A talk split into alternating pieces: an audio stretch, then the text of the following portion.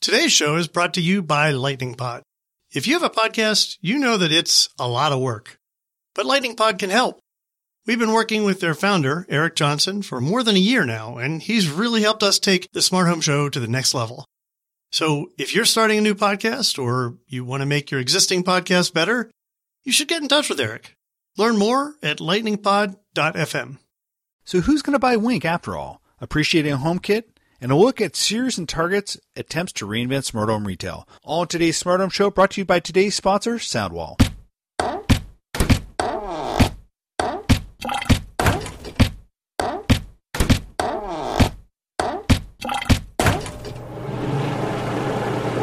Hey everyone, this is Mike Wolf. Welcome to the Smart Home Show. I'm back after a vacation.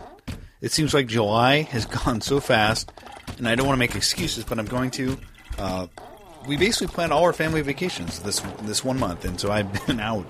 Uh, seems like for much of the month, really only probably ten working days. Uh, but that's made it very difficult to keep up on the podcasting kind of side of things, as well as the fact that I was traveling. I was in San Francisco last week uh, at the Internet of Things Influencers Summit, brought by the brought to you by the same folks who, who create the conference App Nation. It was actually in enemy territory, at least for me. It was in San Francisco 49ers Stadium territory, uh, being a Seahawks fan. And I couldn't help but go because it actually advertised that we'd be able to eat lunch on the 50 yard line. And I just thought maybe I could do my best uh, Richard Sherman, uh, Russell Wilson impression and eat, eat food at the 50 yard line of the 49ers, but actually they made a seat on the sidelines. It was fun though. I have to say that the acoustics were pretty awful at this conference. They basically took a, a stadium, put us in the in kind of the bottom of the stadium, and, and, made it a venue for an event, and it was it was very echoey. Um, at one point, one of my panelists thought that he was getting feedback uh, during the panel, but it was actually a panel next to us, and so overall, I would just recommend maybe not having conferences in stadiums that are meant for sporting events uh, from now on. But what was cool is I actually got to meet some folks who listen to the Smart Home Show, which is actually pretty cool. It's always cool to go to industry events. You know, I think that a lot of people who do listen to the Smart Home Show are in the IoT or smart home industry, so it's always uh, cool to kind of run into those folks and you know hear have them tell you that they listen to the show. Uh, I met uh, jo- uh, Josh Bradshaw, who's a nice guy, works for a company called Work Tech Work.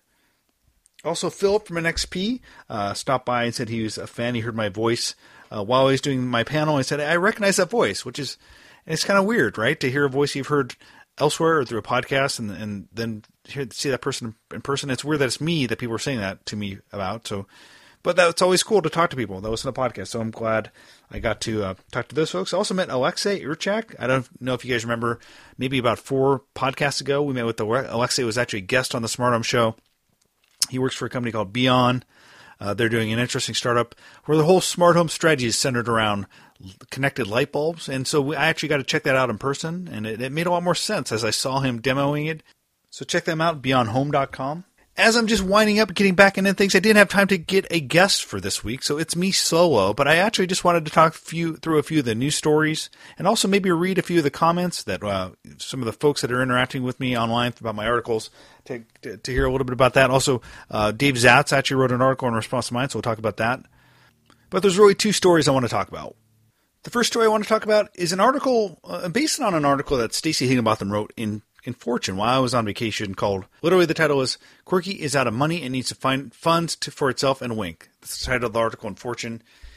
And we've talked a little bit before uh, about the struggles of Wink on this podcast. I've written about it for my Smart Home Weekly as well. Uh, it took me back a little, back a little bit by how open and transparent Ben Kaufman, the CEO of, of Wink, was, CEO of Quirky actually, about the troubles of the company, about their financial troubles. You know, basically in this in this article, he basically said he had run out of they run out of money a couple weeks ago, and they're looking to sell Wink, looking to basically find someone to to swoop in with money to buy them and help the, the company survive. So that was really the gist of it. And so it was it was it was a lot of you know quite honestly transparency about which can be appreciated on one hand, but also if I'm someone who's trying to go to the bargaining table with the potential suitor, I thought, well, maybe it's not best to be airing all that dirty laundry uh, in public.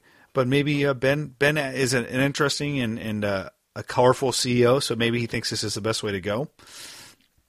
But I decided to write an article on handicap who I thought potentially would be an acquirer. Who would be the company that swooped in and bought Wink and saved them from themselves, saved them with their saved Quirky with their financial problems. Uh, for those of you who need a refresher, Quirky is a company that basically uh, does crowdsourced inventions and, and, and does interesting stuff. Like they have a project with GE where they made a connected air conditioner based on an idea that someone submitted, and they, they brought it to manufacturing. So they're interesting. But they also created Wink, which is a smart home startup that does their own smart home hub and uh, and sensors. And around that, Quirky actually sells products that can connect into the Wink hub. You know, Wink has also tried to get partners to connect in and make their their products work with the Wink hub. But you know, after selling approximately three hundred thousand or so of these Wink hubs um, and having your recall, uh, that where they had to recall a lot of that because of a certificate update that that went wrong Wink ran into trouble. And you know, when you're a startup um, like Quirky, and then you start another startup, uh, you know that's a way to burn a lot of money.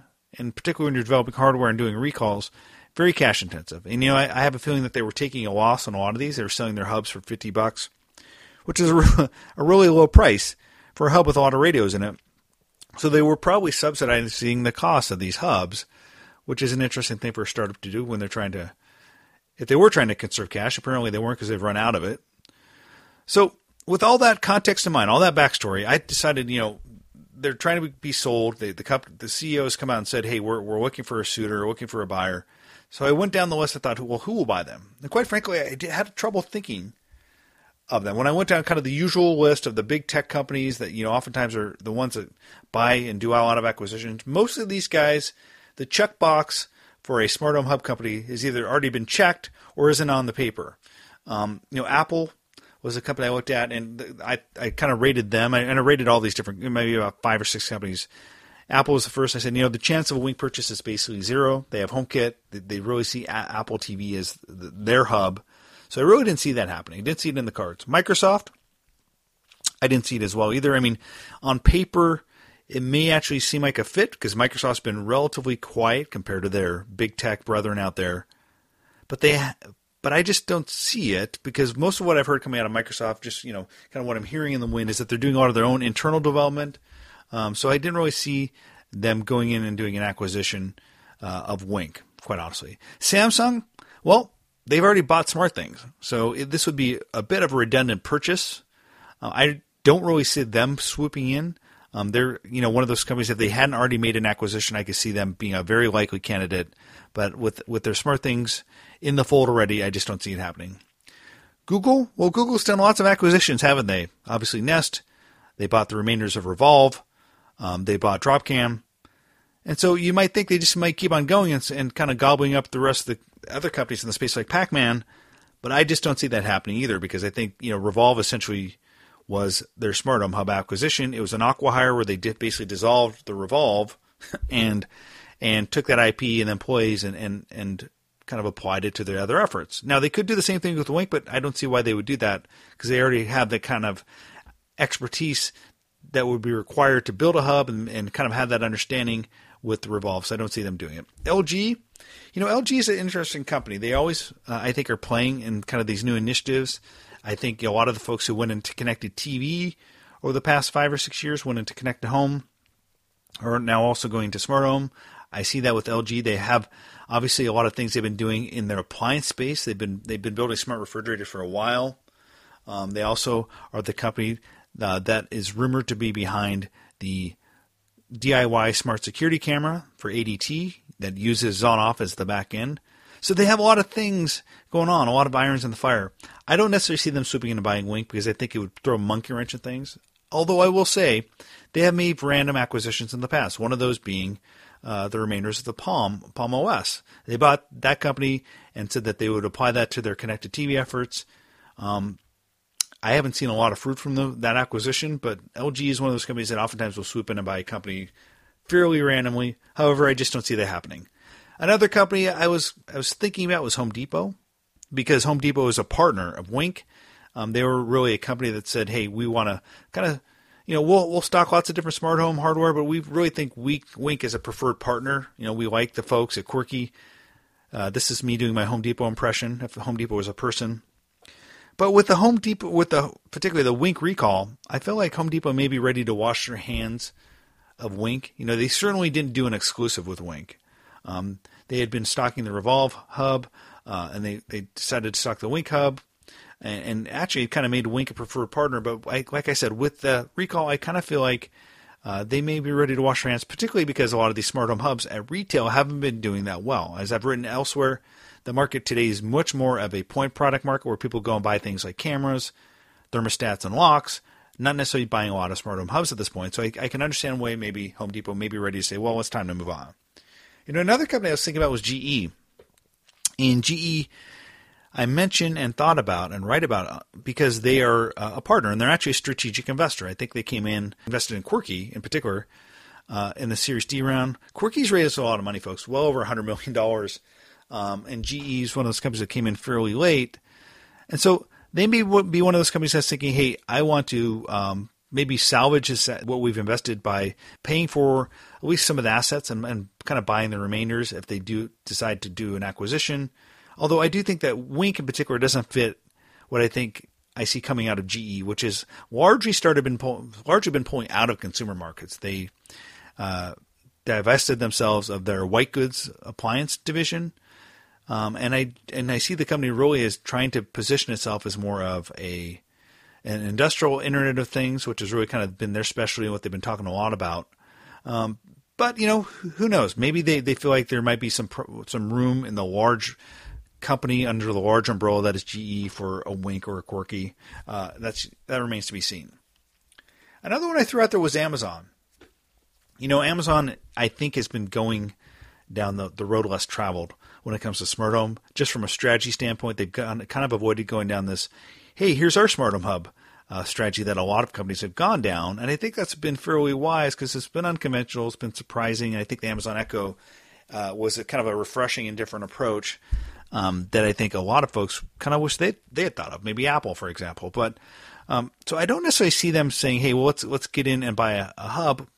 But at the same time, you know, if there are cheap assets to be found, you know, as I wrote, I think Bezos likes a good sale. I could see them maybe doing uh, an acquisition, dissolving the, the Wink brand.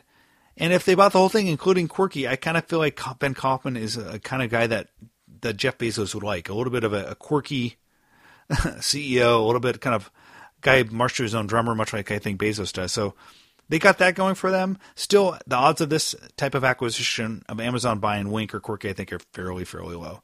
So, bottom line, I came to the conclusion that the most likely candidate for a company to buy Wink was a dark horse surprise WTF suitor, uh, someone that comes out of nowhere that surprises us. And I think that's often the case. When you see an acquisition, it's oftentimes someone you hadn't thought about.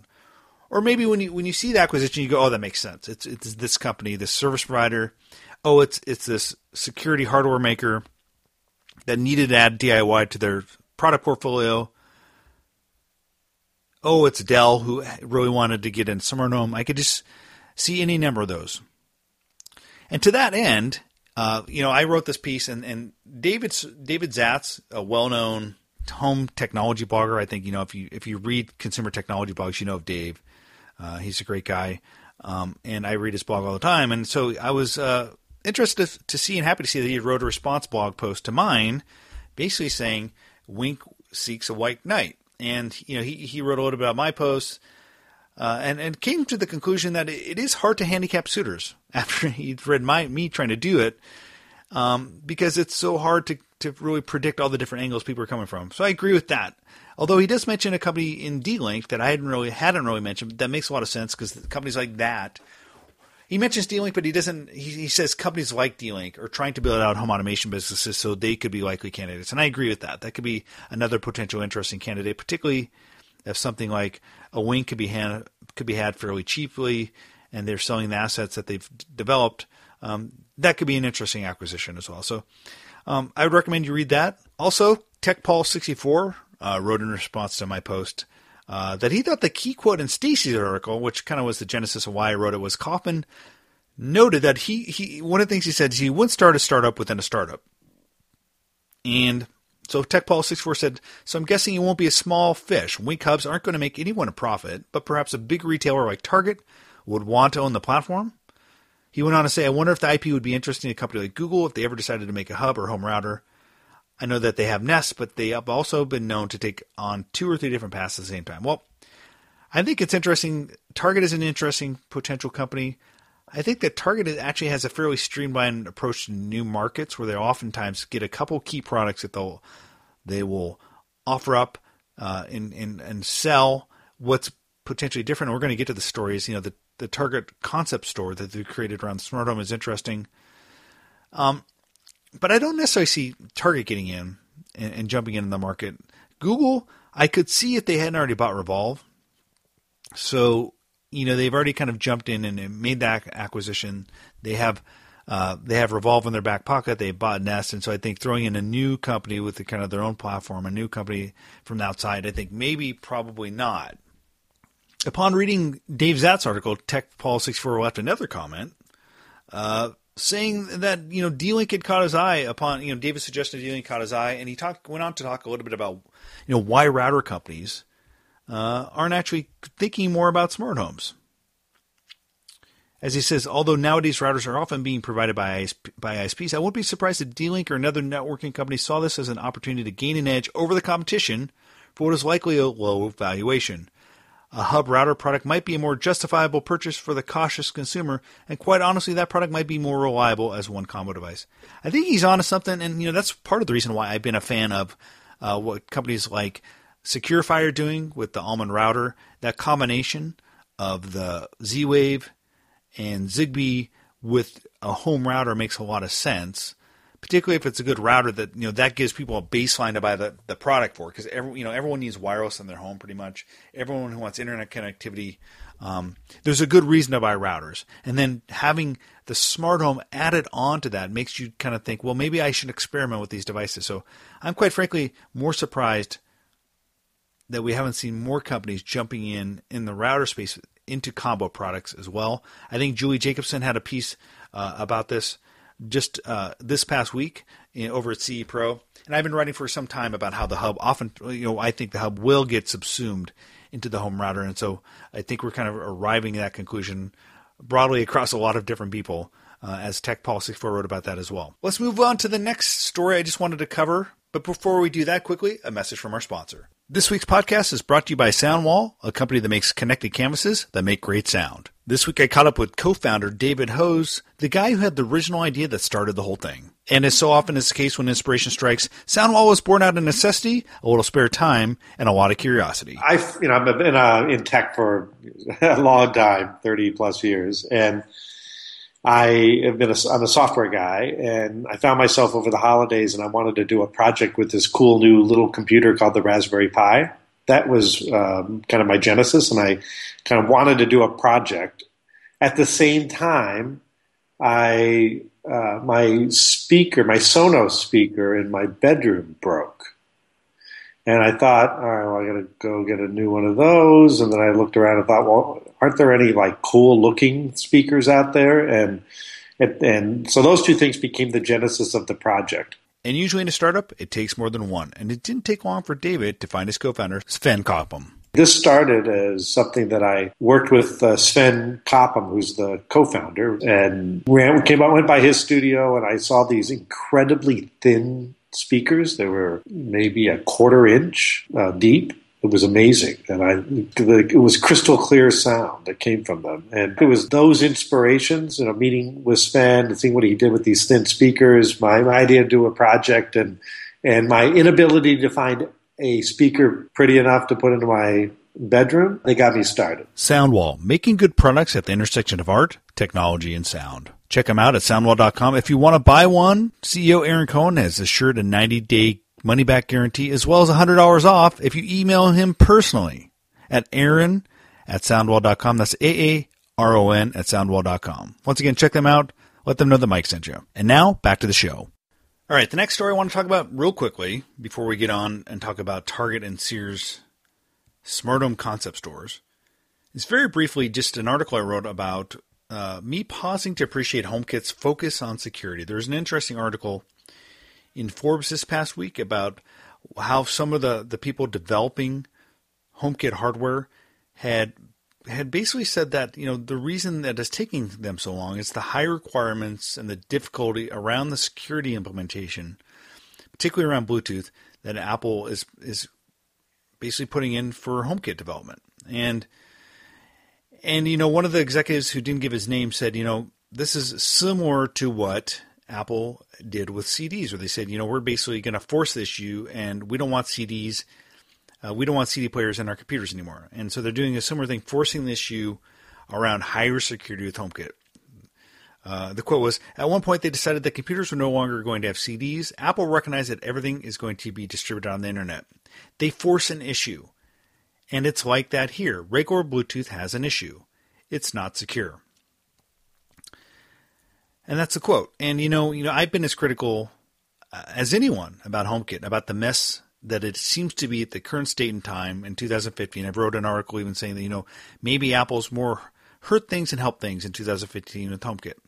But I just, I wrote this piece because I didn't want people to get confused with my overall belief that, you know, HomeKit will eventually get sorted, things get sorted out, even if it's a mess now.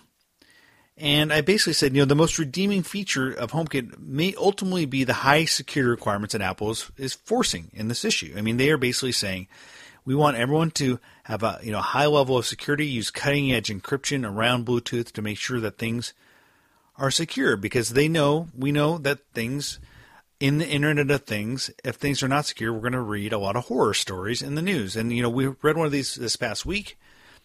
You guys may have read this, heard the story about hackers taking over a Jeep, um, and based on that that actual story of hackers taking over Jeep, Jeep Chrysler has recalled 1.4 million vehicles based on a hack. So if we don't think that the cost of low security is not going to be high, then we're we're very much wrong. And so I think ultimately we have to think a lot about security in the smart home. Apple is thinking a lot about it, probably more than anyone in terms of like forcing the issue, making sure things are right in the first place before they do this at the expense of the rollout. At the expense of rolling out a HomeKit quickly, they're putting security first. And my only point was, you know, this is probably a smart move long term, even if it's hurting them in the short term. So that was that. I just wanted to mention that post I written. Then the last story I wanted to talk about is the the last post I want to talk about is the story I'd written about um, the Target and Sears smart home experience centers that they've created. I don't know if you saw the news. If you didn't in the past couple weeks, the news has come out that Target and Sears have created these essentially what are concept stores that you can go to, walk through, touch and feel the smart home in action. Essentially, kind of seeing smart home devices working rather than just seeing you know stock you know stacks of boxes piled high of smart home gear, and you you know you have to read on the box what it does or ask a question about what it does, and not really seeing interacting in the context of a smart home.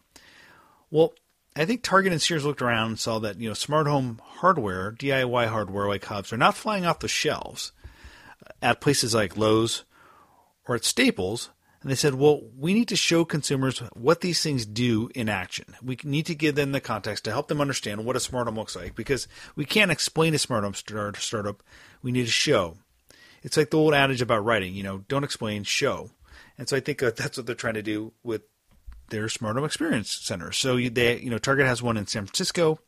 I think there's a total of 30 products. You can walk through different rooms, see things in action, play with them a little bit, and try them out. And so I think this is smart. I think ultimately the point I was trying to make in my piece was, you know, this needs to be done. We need to try different approaches because currently the current approach of retail hasn't been all that impressive and doesn't quite frankly look like it's working. If you look at the way uh, p- folks like Best Buy are trying to sell smart home hardware, it doesn't really look like it's working all that well. So I think you, creating new experiences, taking some hints from from Apple with the Apple Store, but taking a step further and really creating a contextual experience, experiential type of storefront is probably the right way to go. It reminds me a little bit of Pirch. Uh, if you don't know about Pirch, they're this really fairly innovative uh, retailer, particularly focused on home kitchen appliances, home home goods, and you could basically walk through a Pirch store in California, where they I think they have the most storefronts, and try out different appliances and ranges before you buy them. Actually, try them out. What a concept before you buy them. So I think this is kind of the same idea that uh, that Target and Sears are taking with their new smart home experience center. So you can check that out. I wrote an article about it at smarthomeweekly.net. Um, you'll see that. It'll be an interesting experiment to watch, and whether or not Target or Sears take these take the lessons they learned at these uh, experiments and apply them more broadly to their retail footprint is yet to be seen. But I think uh, that's something that I hope will happen down the line. Hey, folks, well, that's it for this week's Smart Home Show. It was me flying solo this week, just catching up on what's happening on and some of the things I've been thinking about, what's happening in the smart home, uh, catching up on some of the, the comments that we've been getting around the articles, and talking a little bit about some of the folks I met at the IoT Influencer Summit. It's been a, it's been fun. Next week I will return with a guest, so keep an eye out for that. Thanks for listening. As always, if you haven't subscribed to the Smart Home Show, go to thesmarthomeshow.com, or you can find us at technology.fm, or as always, you can find us in any podcast listing or directory uh, that has a lot of podcasts. Uh, we'll probably be there. Just search for the Smart Home Show. All right, folks, that's it for now. We'll talk to you soon.